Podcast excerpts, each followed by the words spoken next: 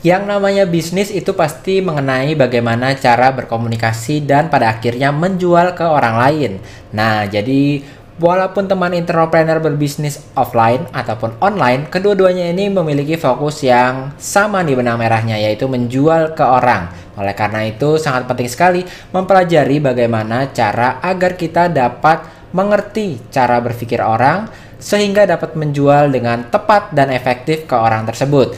Nah, Itulah sebabnya sangat penting untuk menguasai yang namanya ilmu psikologis kepribadian. Nah, di dalam ilmu psikologis kepribadian itu ternyata nggak hanya dibedakan menjadi satu klasifikasi yaitu ekstrovert dan introvert aja nih, seperti yang biasanya kita bahas. Tetapi sebenarnya ada big five atau lima dimensi kepribadian orang yang berbeda-beda yang mempengaruhi mereka dalam bertindak dan tentunya berkaitan juga dengan bagaimana mereka akan membeli barang atau jasa Anda.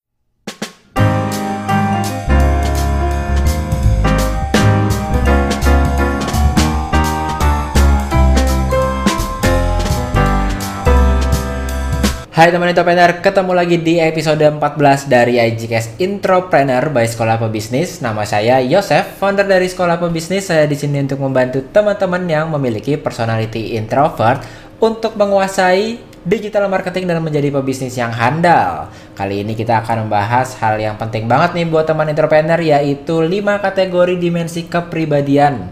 Nah, menurut hasil riset dari McRae Universal dan telah dibuktikan juga pada 50 culture yang berbeda. Ternyata di 50 culture ini ini memiliki sifat konsistensi yang semuanya memiliki 5 dimensi personality ini nih. Jadi dimensi personality ini nggak hanya introvert dan extrovert aja, tapi ada 5 lainnya nih. Jadi apa aja itu? Kalau mau tahu, yuk mari kita simak saja langsung bareng-bareng. Penasaran gak sih teman entrepreneur kadang-kadang di satu situasi yang sama orang itu bisa berespon berbeda. Nah ternyata ini karena yang disebut dengan personality yang berbeda. Mungkin kedua orang ini bisa juga besar bersama di lingkungan yang sama tetapi saat memiliki personality yang berbeda maka responnya pun dapat menjadi berbeda. Nah faktor-faktornya ini memang campuran dari faktor lingkungan dan faktor personality. Oleh karena itu kita selain harus tahu lingkungannya seperti apa tapi kita juga harus tahu juga bagaimana personality orang yang akan menjadi calon pembeli kita nanti. Jadi di model 5 big personality ini itu disingkat dengan nama Ocean, O C E A N. Nah, singkatannya adalah openness, consciousness, extraversion atau introversion, agreeableness dan neuro neuroticism. Nah, yang perlu diketahui ini bahwa yang akan kita bahas adalah sebenarnya perbandingan antara dua titik yang ekstrim. Jadi ada titik A yang sangat ekstrim kiri atau titik B yang sangat ekstrim ke kanan. Jadi antara kedua ekstrim. Oleh karena itu biasanya orang-orang itu tidak uh, ekstrim kanan atau ekstrim kiri tetapi tengah-tengah atau mungkin cenderung ke kanan atau cenderung ke kiri. Seperti halnya ekstrovert dan introvert yang tidak ada klasifikasi sangat ekstrovert atau sangat introvert, tetapi selalu seperti skala. Jadi ada uh, posisi yang di tengah-tengah tergantung kecenderungan untuk kecenderungan lebih ekstrovert atau kecenderungan lebih introvert. Nah, oleh karena itu, kita mulai aja yuk langsung kita lihat 5 tipe kepribadian ini. Jadi yang pertama adalah O yaitu openness atau terbuka terhadap hal-hal baru. Jadi klasifikasi yang pertama ini itu arahnya lebih melihat dimensi seseorang dari sifat yang imajinatif atau wawasan yang dimiliki.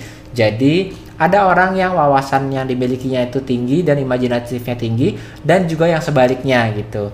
Nah, cara mereka itu ternyata berbeda nih dalam merespon sesuatu.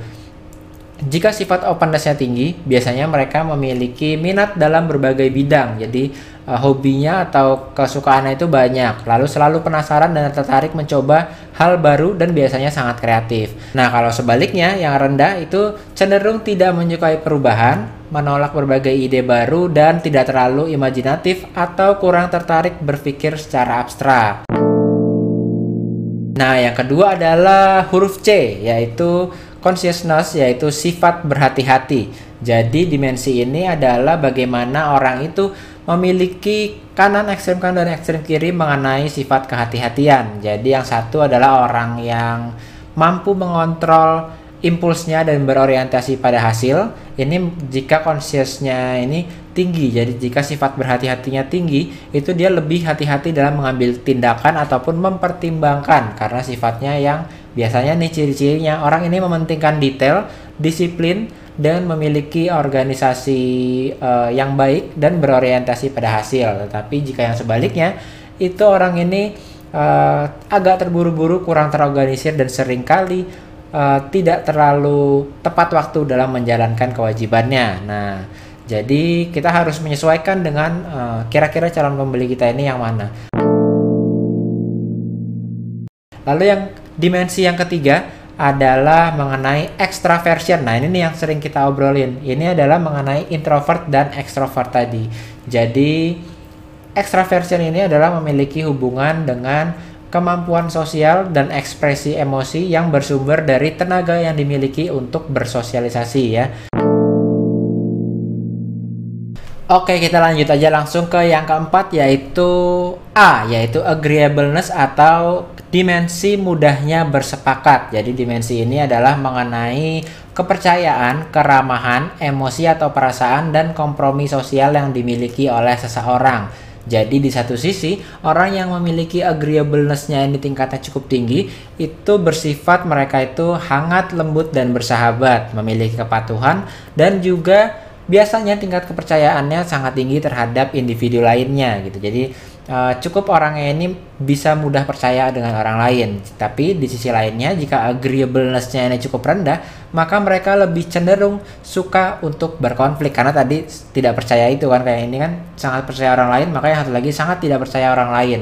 Jadi selalu bersemangat dalam menentang pendapat orang lain, dingin dan kurang ramah atau misalnya kita bilang rebel ya.